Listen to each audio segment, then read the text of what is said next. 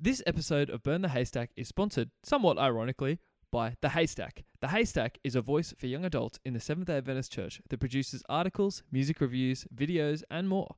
To check them out, go to thehaystack.org. The Haystack Life, Culture, Theology.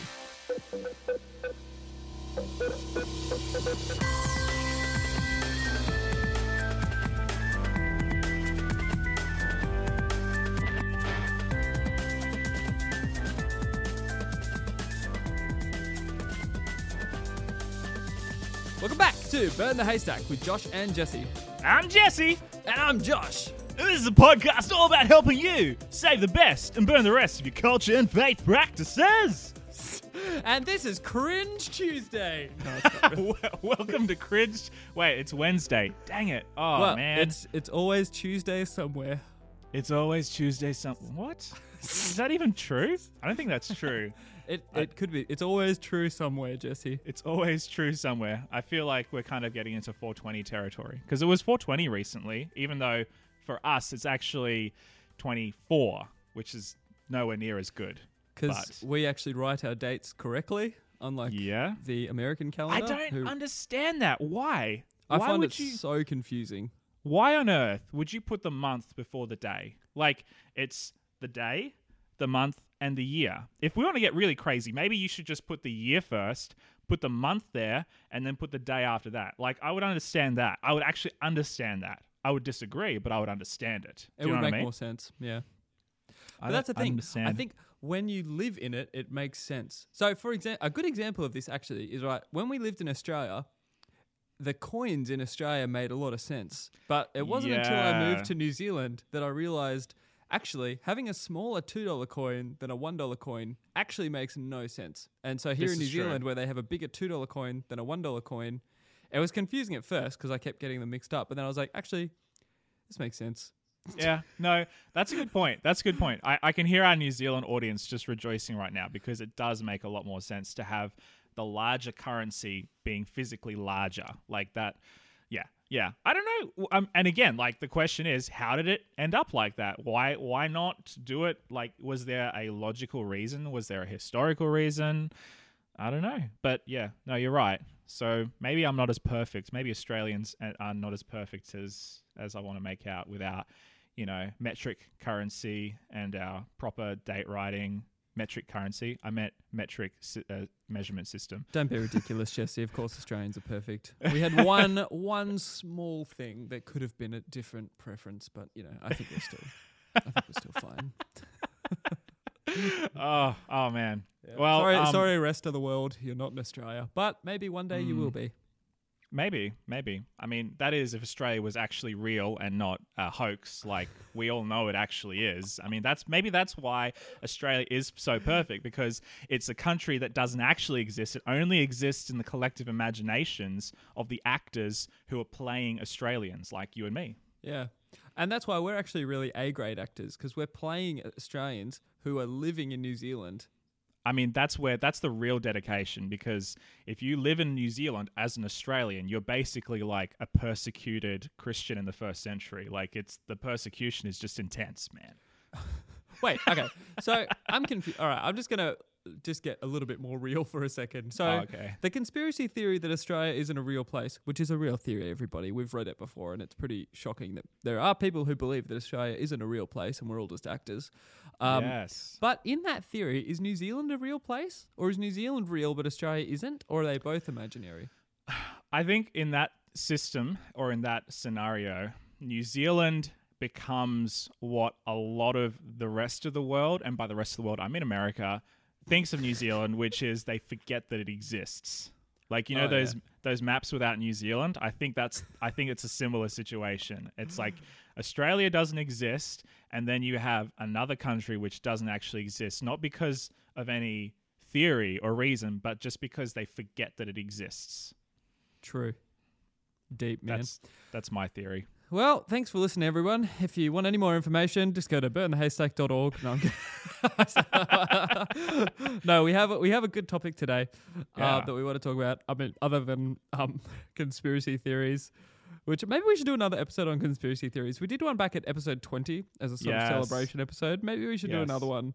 I, I. I would be I would be so keen. And can I can I share a quick anecdote about conspiracy theories? You know what? Just- it's it's your podcast as well, Jesse. So you sure can. That's true. Why not even ask permission? Uh, I was I was recently at a wedding um, with a good friend from college, and um, he and his wife are both listeners. So um, congratulations, Tim and Jess, on your um, your nuptials. But I I was there, and I was uh, just catching up with some friends that I had not seen for for a little while, and for some reason the topic got onto uh, a Joe Rogan podcast that he did with Alex Jones. And have I mentioned this to you before, Josh? The Alex Jones Uh, you have mentioned it, but uh, so it's it's like four and a it. half. Yeah, it's like four and a half hours. It's a Goodness. it's a super long, super long episode, yeah. Let us know um, if you want to hear us do a four and a half hour episode. dude. That would be insane. I don't know what we'd talk about, but let us know. Uh, um, but anyway, so we got onto this episode, and because it is such a long episode of the Joe Rogan podcast, and for even people who've listened to Joe Rogan, um, most people just listen to the you know hour. That's sort of like the standard hour and a half, maybe. I met some people there who had listened, and I was like, these are like the only people in the world that I've ever met who've also listened to this podcast. And I'm just warning you guys right now. Look, I'm not going to link it or anything. You can easily find it. He does two. This is the second one. It's four and a half hours long. It is insane. Like this, it. If you ever listen to Joe Rogan or you listen to Alex Jones, they swear it's pretty crude. But that's not the worst part about it. The worst part about it is all the, the the conspiracy theories. And if you ever wanted a like a living repository of conspiracy theories, Alex Jones is your man. Like he's kind of like living, breathing conspiracy theories. And the most frightening thing I think about him is that sort of 50% of it makes sense and 50% is bat crap insane. Like that's sort of the the weird dynamic of Alex Jones. And that's why like I was speaking to these guys for like 3 hours at this wedding over dinner. And we were just sharing. Like i'm not going to get into any of the specific conspiracy theories because honestly a lot of them are super dark and like they're just crazy. But i tell you what even though i have always been something of a skeptic like i've had friends who growing up would be like you know uh, Bush did 9 11, you know, New World Order, barcodes on your forehead, all that sort of Christian, sort of, you, you mix Christian revelation and conspiracy theories together and you kind of get that cocktail of, um, of theory. I'm actually starting to come around to some conspiracy theories. No, I'm not. I'm not. I'm, okay, so, so let me let me let me clarify. I'm I don't not. know if I wanted to let you clarify. Well, look, I there are some conspiracy theories that are just so like flat Earth. Okay, for instance, flat Earth or um, the anti-vax conspiracy theories. There's some that I just flat out go, this can't be true. But there are some which maybe we can get into another episode. If you guys want to hear more about sort of where I'm coming around to, I'm happy to talk about it in another episode. But I don't know. I feel like my barrier has been okay, it sounds crazy. I'm going to reject it. But now that barrier is kind of coming down where just because it's crazy doesn't mean I'm going to necessarily reject it off the bat, but I'm going to want to hear more. So I'm not a believer, but I'm actually starting to become more open. I know that sounds I know that sounds real dumb, but that's sort of where I'm at a little bit right now. Okay, well, you heard it here first, folks. Jesse is going off the rails. Uh, so I'm I'm looking for a new co-host. So anybody anybody out there, literally anybody, please, please help me. Oh man, sorry. I thought I thought I should just share that because you know that's what hap- that's, ha- that's what's happening in my life, and burn the haystack is all about you know what people want to hear about me. Oh, and you, of course, and Josh. Yep. Well, I'm currently in a state of, and okay, there's no spoilers. This is just a little update on our life, but I guess we are going to get into the topic, but we're just talking about our lives first. Um, I mean, this is like the year of things ending. You know, I just saw Mm. Endgame in this in the in the cinema recently, and um, yeah, I think I'm just kind of like sad. You know, it's like, oh well, that's sort of the the whole package. I mean, yeah, we're not spoiling anything, but it's just like No. it's just been sort of sad, you know, that these things are coming to an end. I know the Marvel universe is going to keep going, but Star Wars comes to an end this year. The Skywalker saga, which it's been a pretty unfortunate end so far. but hopefully, the last one's a bit better. I'm hoping that the the the was it Rise of Rise of Rise of Skywalker. Skywalker. Yeah. Yeah, I hope they can redeem the the trilogy. Well, that's what happened with the prequels. The first two were really average, and then the last one just was Mm. way better. So Yeah. maybe it just maybe it'll happen again. I I'm really Maybe. hoping so. So, um, but yeah, I don't know. And oh, I mean, I don't watch it, but Game of Thrones is ending, so Yeah, Game of Thrones is ending. Yeah, Yep. yeah. um, we just had like the most like epic. Like this is not spoilers again. The most epic episode, episode three, which is kind of like one of the big ones that the whole series was leading to.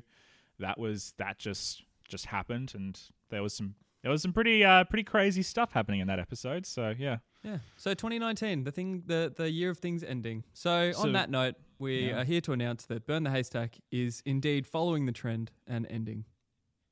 Yeah, no, you guys, it's been a good run. Um, we've had a lot of laughs along the way. Uh, we've we've we've we've learned a lot. I, I've learned a lot. Um, so yeah, but this is uh, we feel like it's time to finish. Um, and uh, really, it's just because everything's ending. We're just kind of jumping on this right now. Episode sixty. I mean, Yeah, it's a 60 massive run. episodes, man. Oh, No podcast ridiculous. ever make it past 60. So there are literally no podcasts that have ever made it past 60 episodes. So we figure we don't want to be sort of one of those ones, those tall poppies. So yeah, that's what that's that's it's kind of sad. yeah, so we're ending like eventually, not not this year, but we will end eventually. Oh yeah, I mean, sure, one day we'll probably f- you know finish, but it's not But- today. yeah. I mean, we that's not you know. I hope nobody misunderstood us there. Yeah, I mean we're ending one day. We're just announcing that one day we'll be ending Yeah, Now. one day. Yeah, exactly. one day. Yeah, eventually. Cool, cool. Yeah. Okay, just in case people didn't get the meta joke there, we're not actually ending. All right, no. But speaking of uh. things ending, unlike Burn the Haystack, no. okay. There is something coming to an end. This is when we're getting into the serious content, ladies and gentlemen. Mm.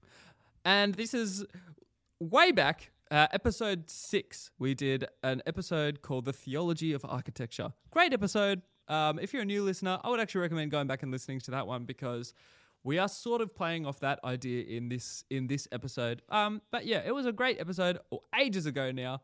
Yeah. Uh, but we basically talked about how, um, I guess there's this sort of confusion of our like our church buildings and spirituality, conflation of all those sort of ideas. But something that is actually coming to an end is sort of the idea of the church building um, as we know it. It's it's simply as a pastor or as as pastors, and I've had this conversation with many other pastors. Um, it- we're beginning to realize it's actually really not practical to have a building that you use once, maybe twice a week, and then it just sits there. Mainly because it's just becoming more and more and more and more and more expensive to just keep a building going. Mm. And this, Um, I think, this is something that a lot of us kind of inherently know and understand. But the question of, well, okay, what do we do about that? That that's the murky part. That's the part where we where we go, oh, well, do we just run more programs? So it's kind of like we're in this this space now where we as church members or pastors or church leaders, we're now trying to justify the existence of these huge buildings, many of them multi million dollar buildings, these huge facilities on acres and acres of land. Um, and, and, and we, we're trying to justify our own existence in a way, not as a church, because I think, I think we're moving past the place where we think of church being the building. I mean, we rag on that continually, and uh, Yeah. a, a lot of people do. Like, I think we understand that church is not a building, it's a people, but um, actually putting that into practice and then justifying the fact that we have this, in many cases, multi million dollar facility. Um, it's tough. And I feel like people get to that certain point and they don't know how to get any further because they just don't know what to do with the problem. Yeah. And I guess um, sort of like obviously the theme is burn the haystack and sometimes people don't really get how what we're doing that connects to the theme. But I actually strongly believe we connect all of our episodes to our theme. You just have to dig below the surface a little bit. Ooh. Um, but, but with this, I guess the haystack here is that a lot of people feel like um, having a sacred building that's just for them makes them almost more spiritual in a way. And I think Mm. that can actually be a haystack that gets in the way of people's relationship with Jesus and and how they, um, I guess, live out being a church in 2019. Um, Yeah. Or 2019, Oh my 2019. gosh. as soon as you said that, I was like, Where he's gonna say it. He's, gonna, say it. And he said it. it. It's 2019, everyone. Oh Um, but we we came across a really interesting article recently, and I guess Jesse and I were just having a chat about it, and we are like, actually, this would be a really good episode. We should talk about this. Um, Yeah, yeah.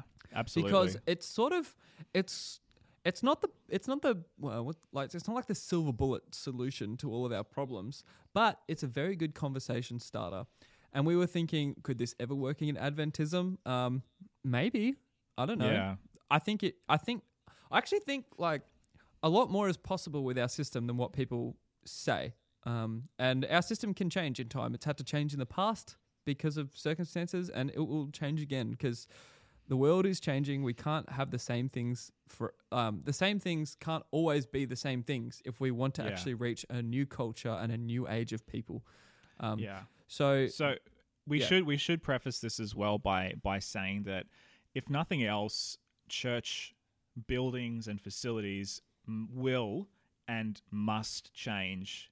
And we're probably going to see some fairly painful stuff happening in the next decade or two. That's my prediction, at least, because um, for those of you who have been part of church committees in terms of upkeep, um, insurance, um, expansion, all that sort of stuff, which um, j- you just have to do when you have a huge facility that you have to maintain and you have to keep it all consented and it has to be insured and, and all this sort of stuff that goes along with it.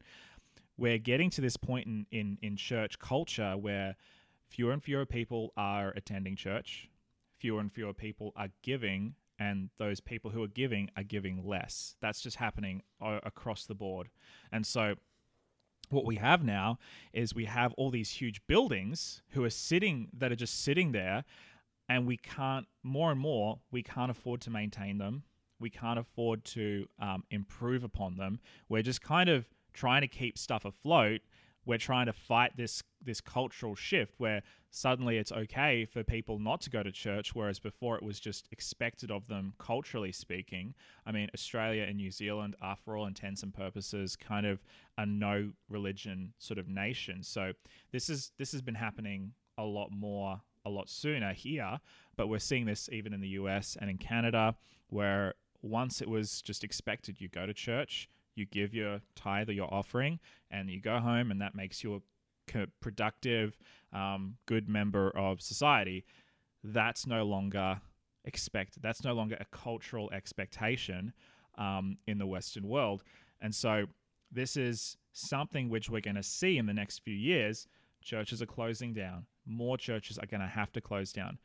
The existence of having your local church on the corner of the street um, is going to be questioned more and more because if it's going to be used only once or twice a week and then it's going to be empty, then from a cultural standpoint, we're going to have all sorts of questions like, well, what's the point of having that huge building there if it doesn't get used that much?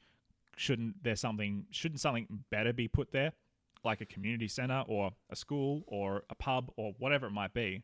Um, So that's what we're going to see. That's my prediction, at least. Oh, and I, I would agree. It's it's spot on because I mean I've talked to people who are involved higher up in the conference than us as local pastors, and basically the conversation keeps coming around for new churches. They're saying please don't buy buildings because Yeah. it's just impossible to up to keep up with the. With, I mean, I was a part of a church. Uh, I used to be a part of a church where just the cost of insurance, insuring that building, and it wasn't by by any means like a what do you call it like um, excessive amount of insurance or anything. No. It was they had a pretty bare bare minimum, like just what they needed. And it cost more than another church in the area was paying for rent every year. Yeah. And I'm like, Yeah. that's crazy. Just for our insurance, we were paying more than that church is just to rent a space for a whole year. And that's So- just insurance. That's not like maintenance. That's not like the bills or anything like that. That's not electricity. Yeah. That's just insurance.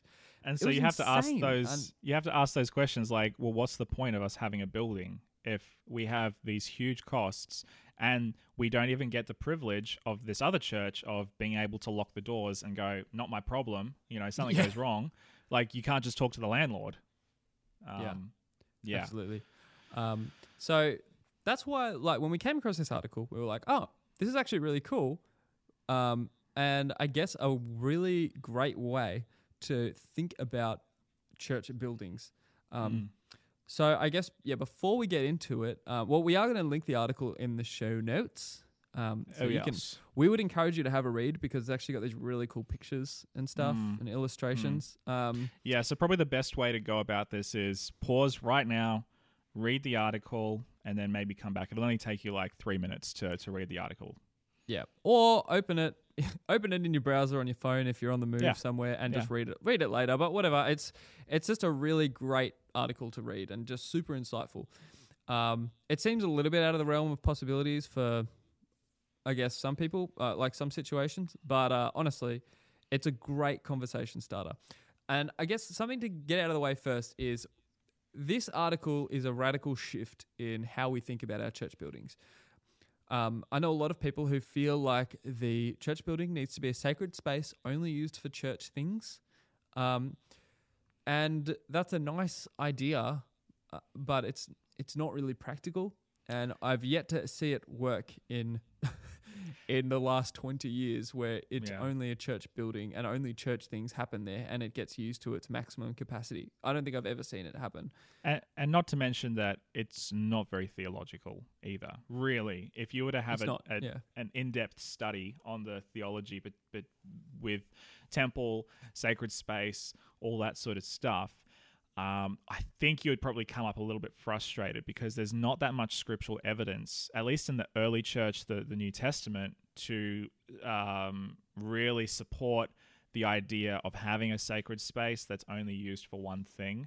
Um, in my like, because the Bible's all about temple. You know, we talk about it from the very beginning with Eden being the temple, and then the Israelites have temple, and this is a very fast track version. But you come to the first century, you come to the life of Jesus, you come to the early church. The temple goes from being a building to being a person who is Jesus, and then Jesus gives that honor to the church, the church being the people that make up the following, the, the assembly, the, the congregation, which is the people who follow Jesus. And so the idea, the theological idea, is that temple, sacred space is now a human body. You know, I mean, after all, what does Paul say to the Corinthians in First Corinthians? You know, your body is a temple of the Holy Spirit. So that's a quick theological understanding of sacred space. Yeah. So what we have to move away. So we actually have to move away from the idea of um, the church building is holy and we become holy when we enter it. Um, instead, we need to actually think it's actually the people who are holy, and at whatever space we are in, that space becomes holy around us just Mm. because of the people within it. If Exactly. that makes sense. Exactly. um, because you are the temple of God. That's that's how it works. So that's why this article, I'm like, this is actually rethink, and the the whole article is called "Redesigning Church for the 21st Century." It's perfect. It goes right along with what we're talking about. Um, but it is a bit of a radical shift, and a lot of people might read it and think, oh, this will never happen in an Adventist context. But I beg to differ, and we will talk about that afterwards. But for now, Jesse, do you want to give us a quick run through on the four, what is it, the four principles? Yeah, yeah. There's four kind of strong. They call it the the strong church principles. So they preface it basically with talking about what we've been talking about: the decline in church, um, the the the cultural shift away from cultural Christianity, and sort of the paradigm around the 20, 20th century church building, where you have this huge facility that sits empty most of the week and is surrounded by a sea of a car park, and it's kind of yeah, it's just kind of void and empty throughout most of the week.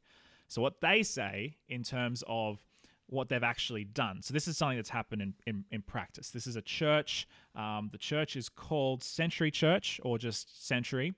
Um, and they acquired 23 acres in Pike Road, Alabama. Um, Alabama. I don't know. Alabama. what- I don't know if that's what they sound like. I'm sorry for anyone from Alabama if I've offended you. um, and so they, they, they acquired this 23 acres, and which is a lot of land. Um, Yeah, it's and huge. They've set about creating this church um, and they have these four principles so principle number one is community first church second um, so the most important principle and i'm kind of reading verbatim here is to look for ways to address community needs before focusing on the needs of the congregation which right off the bat is something that just almost never happens. To be Yeah. to be to be honest. yeah. It's funny. It's actually something that sort of used to happen in our Adventist history, but then we moved away from a little bit. yeah, yeah. Yeah. Um, We moved to a more congregational like pa- pastor being the shepherd sort of keeping keeping care of the flock of the, you know, the Christians and then everything was focused on what they liked and what they were needing. well, yeah. I mean, the Adventist part of the Adventist growth in the first place was because we built like hospitals because people needed good Mm. hospitals, you know, and that was part of our church. We built um, places like sanitarium and that kind of thing where people could Yeah. get healthier options for food because that's what the community needed and it was also part of our message. So I'm just like, it's kind of like we used to be good at this and then we, I don't know, we sort of stopped. Yeah. So with sanit- with sanitarium, I was listening to um, Adventist history podcast, and he was talking about how like back in the heyday, the sanitarium like would attract celebrities and famous people and royalty from all around the world who would come to get like health. Um, like health treatment from this place, uh, uh, you know, at Dr. Kellogg's Sanitarium, which is like, that's crazy. Yeah, Pretty cool. That's, that's amazing. So, yeah, that's why like I, I see this and I'm like, ooh, it's sort of like something exciting. It's almost like we're bringing back something, but we have to take it to a new place, which we'll get into. All Yeah. right, keep going, Jesse. Yeah. Sorry. Um, Okay, yeah. so um, I'm Pastor, excited. Sorry. Thanks, Big Kev. Um, so, so Dr. Patrick M. Quinn, who is the lead pastor of Century, says this really interesting thing. So, the the the, the sort of philosophy around Community First, Church Second is that this approach will bring people to the campus who are not looking for Jesus, but who might later realize that Jesus is looking for them. Oh, what a pastor! That is such Ah. a pastoral line. Um, Love it. Yeah. So basically, what what they start with is they start with this huge plot of land, which they subdivide and they dis- divide it into sections, and they start with a hangout space that they call the well, and they build a a theater, a community theater, right? Which is which is cool. That's the first part. That's what, kind of what we've been talking about with moving away from a church building. So they don't build a church, right? Mm. So that that's the very very first thing. They do not build a church building Yeah. at all. They build a theater that the church uses once Yes. or twice a week, but, But- it is f- built for the community to use as a theater. Yeah. The Which- theater. it may not sound like which may not sound like a big deal, but think about it in terms of okay, this church has dedicated itself to to buying 23 acres, admittedly in rural Alabama. So I'm sure that it's nowhere near as expensive to buy in Alabama as it is, you know, in major cities here in New Zealand or in Australia. yeah, But like try to do this in Sydney would be Yeah. insane. yeah, no, absolutely. Yep.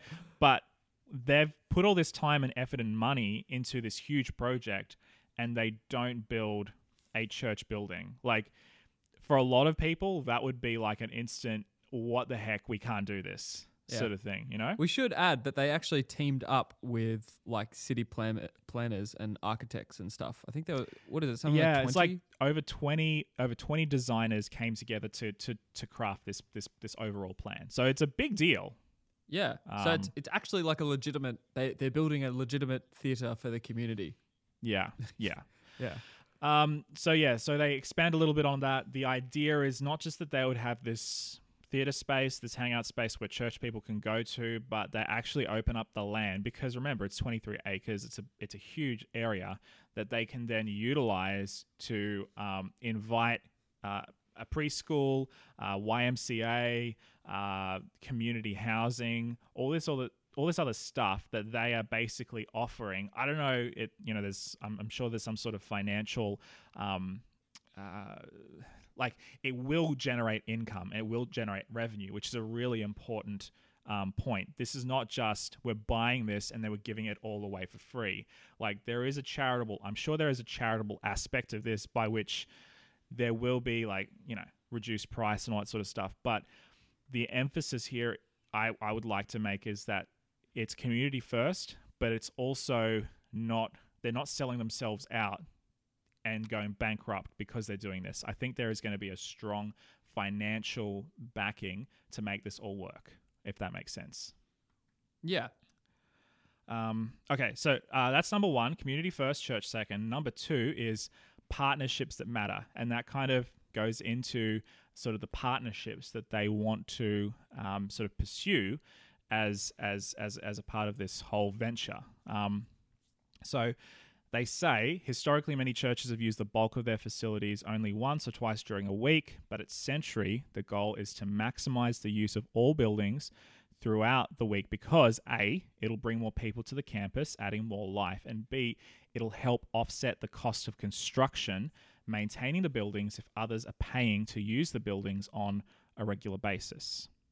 Right? Yeah. Uh, and this, for example, in application, we actually see this. I'm seeing this a lot more in Adventist churches. Like, for example, the church that I'm at, Hamilton, we actually rent um, our spaces a lot. So this morning we delayed recording because um, there was a Zumba class on in the church hall, and it's very loud, and it's right next to my office. But they're lovely people, and I love driving into my church, and the car park is full of all these people going to Zumba. But it just it, it feels so like lively that all these people On a Wednesday morning. Yeah, Yeah. It's that's awesome. Great. um, Yeah. And there's like constantly classes that rent out one of our seminar rooms and that kind of thing. So, like, we're starting to use this, I think. Yeah. But this, This is, is sort of taking it to a whole nother level. It's like building places just for the community. Yeah, Yeah. yeah, because you're not just you don't you don't have a church building, so it's not all attached, and that's part of the next few the next few points is that you're building. Okay, you got a theater which can be used, but you're also building cafes. You're building multi-purpose um, rooms, and you're building uh, areas that can be used by a preschool or by a university, or you know, for whatever reason, they include uh, a kitchen and and and and you know all that sort of those sorts of facilities, and it's all kind of connected, but it's not one huge, massive building, which uh, is a big idea, especially when it comes to insurance and maintenance. You build a lot more smaller buildings and you spread them out. That makes it a heck of a lot easier to maintain as opposed to one giant mega structure, which you might use for all this stuff, but it would be a lot more expensive to maintain. Mm.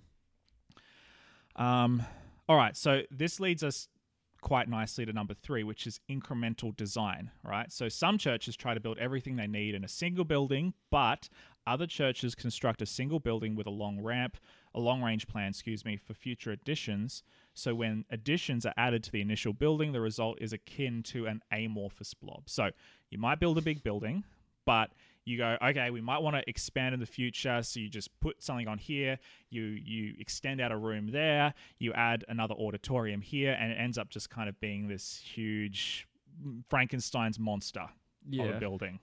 Um, the what they want to do is actually um, incrementally build. So they're not putting all their eggs in one basket, i.e., they're not just buying this 23 acre um, land and plonking this massive building onto it. They start small, which helps keep the costs down, which makes it more sustainable for the future. So you don't have to put down two or three million dollars or more on one big, huge building right at the get go. You can actually build one thing, save some more, build again, and continue to grow and expand with your partners that are coming on board this construction process. Mm. Yeah. Um, It's it's pretty impressive the idea of having all this sort of thing planned out from the start, but you don't you don't start with it all. yeah. Like it's I don't know. Like I love the I love the vision of it. Just having like this is where we want to go, but we we only need this to start. It just makes for such a head start, honestly. Yeah. Yeah. Yeah, so and and it's all yeah, it's all planned out, but then there's this there's so much flexibility. Like you can do so much. You're not locked into one big design and it's just you're just so much more flexible. It's great. Um, yeah, which is cool because depending on what the community needs, you can adjust your design to it, and Yeah. it still wouldn't come out as a massive Frankenstein blob. And and as well, you're not and, and again, this is coming back to you're not building a church building. You're not. Yeah, you, you, you're building you're kind of essentially building like a small shopping area slash housing development slash multi-purpose university style campus slash park. Like it's it's a very flexible fluid like it's hard to quite define exactly what this thing is which is why these pictures on the article are just so helpful. Yeah, um, but it's not it's not one thing you know? When you when you drive into some of the huge mega churches like when you drive into hillsong it's hillsong there's this huge there's these huge buildings everywhere and all you have really is like the car park and then like a, a green space not to criticize hillsong or any other church but you drive past a church you know it's a church you drive into this you may not know necessarily what it is but it's still it still is sort of like a church area it's just the paradigms are just kind of really just twisting and, and turning. It's crazy. Yeah, when I first saw the pictures from this, I was like, what? Redesigning church for the 21st century? Why has it got all these random drawings of like a suburb and these shops? Yeah. You know what I mean? I was like, well, did they put the wrong draw- drawings on? But then when I read the article, I was like, oh. Yeah. it makes way too much sense. And now it's I'm freaking totally out about different. It's totally different. Yep. Um, okay, so uh, number three, incremental design. And then number four is a sense of adventure and creativity. Mm. which is a, a, a really a really fun idea. So they say adventure and creativity are two concepts that few people associate with churches today. Correct. Yet they've been a common ingredient for successful churches in the past. You think of the churches that you look up to the most, they're the ones who are adventurous. They're, you know, really, really bold. They do really crazy things. Uh, and they're creative. So those those are the you know pretty pretty interesting points. For example, the Methodist movement grew rapidly in the 19th century with innovative outreach initiatives such as camp meetings, circuit riders, and less restrictive ordination requirements, many of which that we as an Adventist church have just kind of adopted and we haven't really improved upon them. We've just kept them. yeah, we still have camp meetings in 2019. We kind of still have circuit riders when you think about regional pastors and, you know, district pastors and stuff like that. They just kind of take It's true. care of um, the ordination requirements. Uh, maybe I think we may have gone backwards on that one. Yeah, we might bit. talk about that another time. but Yeah. anyway, they want, but they want, they they want to capture this idea of adventure and creativity, which of course was such a huge part in any church movement, including our own. Um, without it, we wouldn't be where we are today. Um, but Century's overall plan and approach is undoubtedly an adventurous and creative approach to growing a church because it's based upon A, serving the community first. Remember that first point, community first, church second, and B, creating an experience for visitors that cannot be replicated on a television or a cell phone screen, i.e., love yeah, yeah, Yeah. right, Yeah, right hit me with the IE, bro. i.e., where experience is premised on a sense of community and it's bolstered by the physical design of the campus. So you're designing this campus to inspire creativity, to inspire boldness, to inspire adventure and and and trying new things and doing new things which you cannot replicate on a TV screen or a cell phone with a live stream for your favorite church, right? Hallelujah. because it's not premised on that um, Sabbath morning or Sunday morning experience. It's not just a church. Like that's not the whole point. The point is the entire campus is this living, breathing organism which engages people on a very tangible level. It's it, yeah. I'm, my mind is being blown right now. I don't know. yeah, and I ah, I just I'm I'm excited about this. That's that's when you know you're reading a good article about Yeah. like church stuff. When I'm visibly excited about what they're doing and I want to see it. Um, now you're probably thinking to yourself, okay, but this would so never happen in Adventism. I beg to differ, actually, because Yep. we have done it. Not this exactly, and we've kind of mentioned this, but we, we, we have done something similar to this in the past. So you think of like an Adventist university, for example. Um, often there's like okay, I think of like Cooranbong is actually a pretty good example of this in Australia. Cooranbong, Australia, that's where our Adventist. It's not a university. Avondale College is, yeah. which is our Adventist tertiary education in Australia. Wonderful facility, by the way. Um, but right there, you've got like a preschool, you've got a primary school, you've got a high school, you've got a um, Your retirement village. retirement village, a cemetery. Yeah, um, you've got like these shops as well that are there that I think are really all sprung about just because of the Adventist churches. Um, basically input and being there Yeah, and having yeah, this whole university there it kind of created a community around the church yes. so we've done it before, but I think maybe in the past when we've done it, and I I think it's a different setting back then, so it probably worked better back then, but it was probably more inward focused. Like we're making this for us. and Yeah. they ended up making it for us so well that it invited others into it. It was kind of by accident, not by design. yeah, and you think of all the Adventist hubs around the world. If you've ever been one, I'm sure like what like Loma Linda and stuff in America. Yeah, you know, I'm sure it's all the same. it's all like the with same. hospitals and I don't know. yeah. Uh, and I think of like Wahroonga as well in Mhm. Sydney, where you've got the hospital, you've got the media center, you've got everything. Um, Yeah. And like the primary school, that's all sort of creating a community. Um, and this is actually taking an old idea, but taking it to like an old Adventist idea, but we're actually taking it to a whole new level.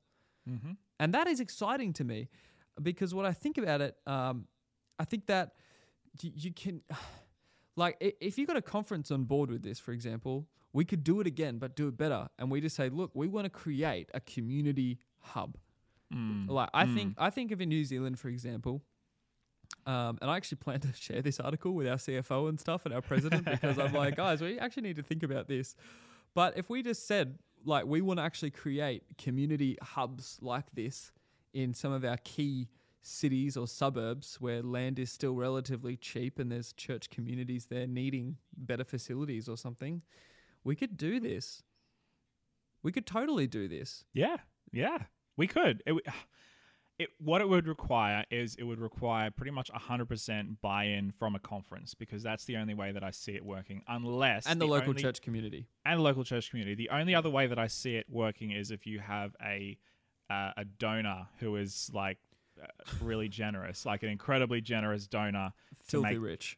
filthy rich. That that's the only other way that I see this happening, really. But if you had a conference who, like, they looked at their region, and they looked at the centers of influence in their region, and they planned around those centers of, of influence really intentionally, then you wouldn't necessarily have to close down local churches, but you could allow them to, I guess, liquidate their assets into this project, which could then feed out into the surrounding area, um, which would be obviously a huge just a mission just for you know getting people to agree to that but it would also be incredibly beneficial if that was something that could actually happen Yeah. Um, and uh, but the thing is, it also requires a bit of that shift in theology, what we're talking about, Yeah. because all of a sudden, when you're wanting to build a theater instead of building a church necessarily, even though you are building a church, but uh, anyway, um, people have to sort of get out of the way because you realize you can't have your reverent sanctuary anymore. Do you know what I mean? It has, like, to, it has to be used by other people, and they will use it for stuff that you probably are in not interested in, or maybe you don't like at all. Like that's just the nature of the beast. That's what it means to invite people who don't share your values into your space, and you let them play with your toys. That's just that's the risk that you take. You know what I mean? Yep.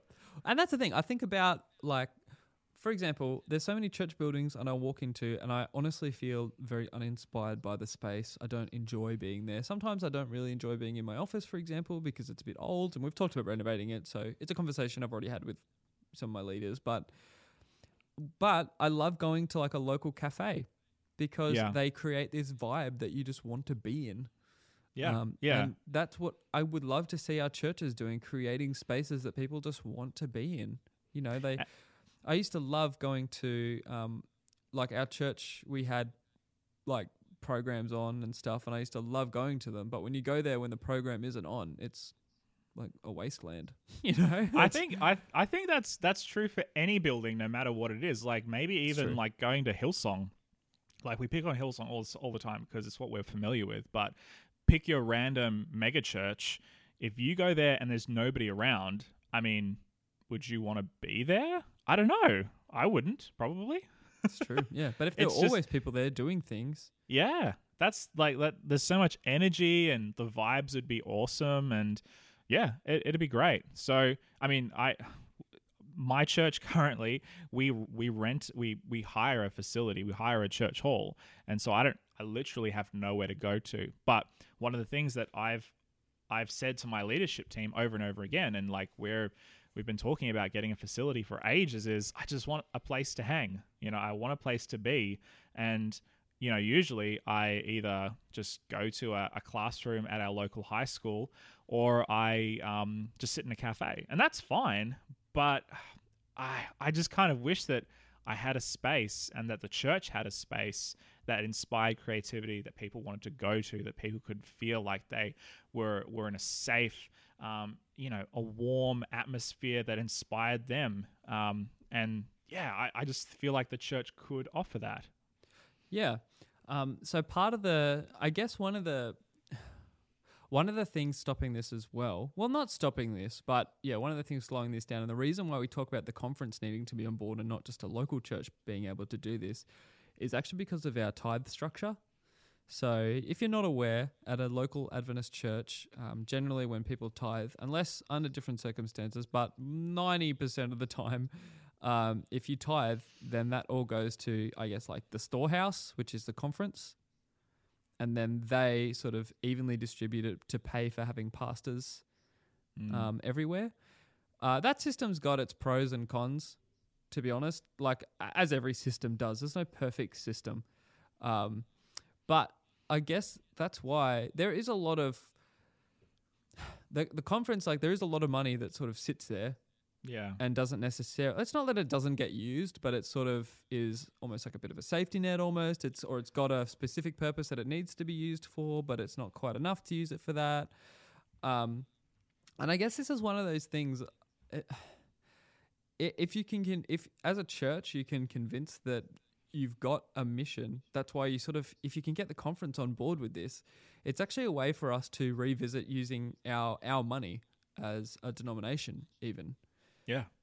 No, definitely. And I think that's it's it's it's not as simple as just saving a bunch of money and, you know, diverting all your tithe as a local church to to to a building project, which is definitely like you, you can do that to a certain point, but depending on the size of your congregation, like it's really it'd be a really slow process. So make no mistake, what we're talking about here would require a huge amount of investment on a on a conference level. If you're if you're an Adventist church, if you're not part of an Adventist church, you know maybe you, you know you need to look at some of your your financial structures and figure out what that would actually mean for you. But really, what we're talking about here, in a way, is um, almost complete 180 degree reinvention of what church actually is. And that that's why it's so huge. Like we're not just talking about okay, shift a few degrees. We're actually talking about going in a completely different direction, abandoning our church buildings with the steeple and the pews and the stained glass windows and investing in something different to what most people are used to. And make no mistake, that's a big deal. yeah. Uh, well, that's the thing, though. I mean, I was even having a conversation with one of um, one of our the leaders in our church here recently, and they were just saying, why don't Adventist churches? Why are they never actually sort of constructed um, with the way Adventists do church in mind? And I said, what do you mean? They're like, well, we don't have, we never have enough Sabbath school classes. Mm. Do you know, we make Sabbath school classes for kids, but then none for adults, and we just have to sit in circles in this space. That's interesting. And I was like, wow, that's actually I'd never thought about it. But what they were saying is like it just it feels like they're doing something, but it's like they're doing something in a building that isn't designed for them. You know? Yeah. They were like, even the fact that we have pews, but then we try and sit in circles to do Sabbath school in the morning, and it's super awkward because we're all sort of sitting across different pews. And I'm like, yeah, yeah, I guess nobody really thought of that at the time. They just were like, it's a church, so we have to put pews in. And Well, that's so that's much- bare minimum of how we do church. That's without changing a single thing. That's just thinking strategically about what our building is and how we do church, yes. even yes. in the bec- most traditional standard. because like even though we hold a lot of it to be holy and sacred, a lot of what we do and almost I would say like 80 to 95% of what we do is just stuff that we've inherited from other faiths or other sort of faith traditions and we just haven't questioned it. We've just kind of adopted it and adapted it for our own use without thinking too much about what the pragmatic we haven't thought pragmatically and practically. Yeah, I would agree. Yeah, we just sort of adopted all these things and didn't, yeah, didn't reevaluate. Oh, what does this look like in Adventist mission? It's like, no, we have to quickly just do things, you know? Yeah. Yeah. So the big the big question though in my mind is, um, what's it going to take for this vision to actually become a reality, like on a practical level? Because, you know, I mean, I know I made that big prediction at the beginning of how many churches uh, is it going to take for them to have to close, to not be able to pay their rent anymore, to not be able to pay their insurance payments, um, to not be able to maintain, uh, to, to, to not be up to code and just not be able to afford and the conference can't bail them out like Yeah. how much of that is going to have to happen before we as a church actually look ourselves in the mirror and say something has to change and it has to change pretty radically. Otherwise we are no longer to be going to be able to function as an organization. Um, and i think i'm hopeful that even if we did get to that point we still wouldn't dissolve and die as a church because we do know deep down inside that church isn't all about the building or the facility. It's about the people that we share life with. And i'm hopeful that even if we did have to close all of our buildings tomorrow there would still be communities of people meeting together in homes in cafes in public spaces to be the church. But at the same time i think that if we got to that point and we didn't uh, think proactively then that really limits our vision and our ability to be who we're called to be as the church with all the assets and, and, and the money and the and the and the buildings that we've been gifted by God to be able to to construct and to be able to use for ministry. Um, Yeah. I know that's a big I know that's a big question, but it's something that I really deeply wrestle with. Yeah, and that's the thing. The the reason we're wrestling with this is because we care about the church and we see these we see these problems coming and we want to actually be on the on the forefront of trying to figure something out about it. Like what can we actually do? Um, and so that's why you might be hearing this article and you think, you know what, Josh and Jesse, you guys are total heretics. Um, but I accept it. yeah. but for us, we we're just putting the question and the idea out there. Is this something we need to look into? And again, we'd love to hear your thoughts. Send us a message, send us an email, whatever. But Yeah. think about it for your church.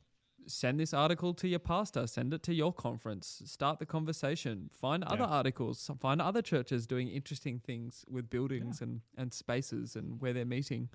Yeah. Um, for example, the amount of churches that we have that are- have like six to 20 people max meeting and they still have a building that they're trying to maintain, whereas they're not, and they're not just meeting at a house, is ridiculous. yeah. Why would you ever need a whole building for 10 people to meet Yeah. once a week? It's the most ridiculous thing I've ever heard of in my life. But we've been doing it for, you know, probably almost two centuries now. like, Because that's what you do. Yeah. That's just what you do. because we need to be seen by the community that we have a building. Look at us. You can come and find us. But really, like, just We- meet in we- someone's home. It's free. We don't need to be seen as individual people in the community sharing our faith or being a Christian. We need to have a building to be seen in our community. Yeah, like exactly. think of the irony problem. there. yeah. And I mean, Yeah. that's the thing. If you invite, if you have church at somebody's house with no visibility, or you have church in a hired space like this with no visibility, then all of a sudden it forces you to grow by inviting people and bringing people to church. Yeah. So maybe we should get rid of all of our buildings and, and focus on getting good at just mission again. But maybe not. I don't know.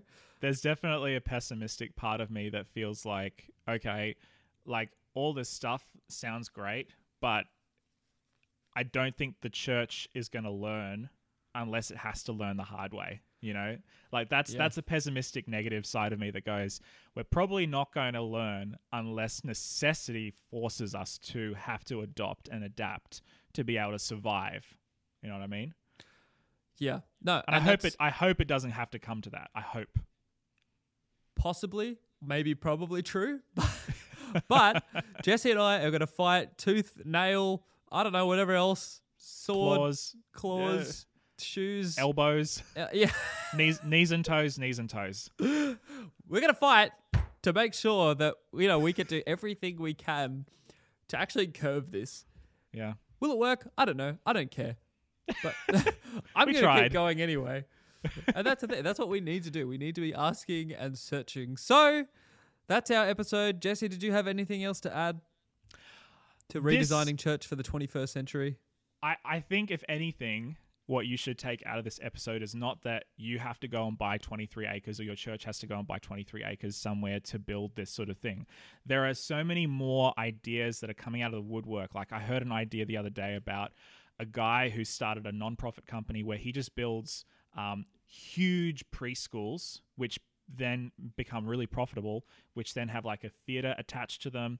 And the preschool basically pays for the use of the church to be able to meet in this facility. So it doesn't have to be a theater, it doesn't have to be a community center. It can be whatever the community needs it to be. Uh, and I think that's probably the biggest question is asking what does the community need? How can we meet that need? And how can we do this in such a way that we are not just meeting spiritual and physical needs, but we're also being smart about this because the stewardship aspect is huge. There's nothing wrong with making money, there's nothing wrong with being able to pay for things as long as you're doing it in a way that is honest and that is um, ethical because uh, I think that you could go to the other side of the argument and say, well, there are too many churches that are doing too much to earn money and you know pay their pastors millions of dollars and all that sort of stuff. So for me i think it's about thinking courageously creatively adventurously thinking about the future getting past that uh, old paradigm of just accepting that church buildings have to be all they have to be and just thinking about the ways that we can be the church better in whatever city or town that we might be in. Good thoughts good thoughts. So again, let us know. Um, let us know your thoughts. You can do so on social media or by email. But uh, for everything Burn the Haystack, make sure you go and check out burnthehaystack.org. It's got links to everything and even a contact form. So hmm. um, yeah, make sure you go and check that out. And because we love to hear from you, we love to hear yeah. your voices, and or we love to see your messages typed out. I don't know. Maybe send us a voice recording. Why not? I don't. That'd be fun. Um, and if you haven't already, please subscribe to Burn the Haystack. Um, we love it if you would do that. And if you are subscribed, please, we would love it if you would go to the next level, write us a review on iTunes, um, on Google Play, Stitcher, or whatever podcatching app that you use. Yes, because reviews are helpful and we read them and we feel nice when we read them because people most of the time say nice things. Yeah, and if it's if it's funny, we might share it and then you get a shout out in the episode and that's that's pretty sweet. Hmm. Or if it's helpful, funny or helpful, because I don't want them all yes. to just be funny. that is true. That is true. Thank you, and, and, I just want to say as well, thank you to all those people that have been sending us messages over a little while, sharing about sort of how the podcast has impacted them. Um, we might share them at, in a in a in a, a future episode, but um, we you know sometimes we just get these random Facebook messages or um, these emails from the website, and they're just people sharing about how the podcast has impacted them or their family, and that just really makes our day when when that happens and we're just so thankful to be able to serve you and to be able to just share yeah. um, these conversations.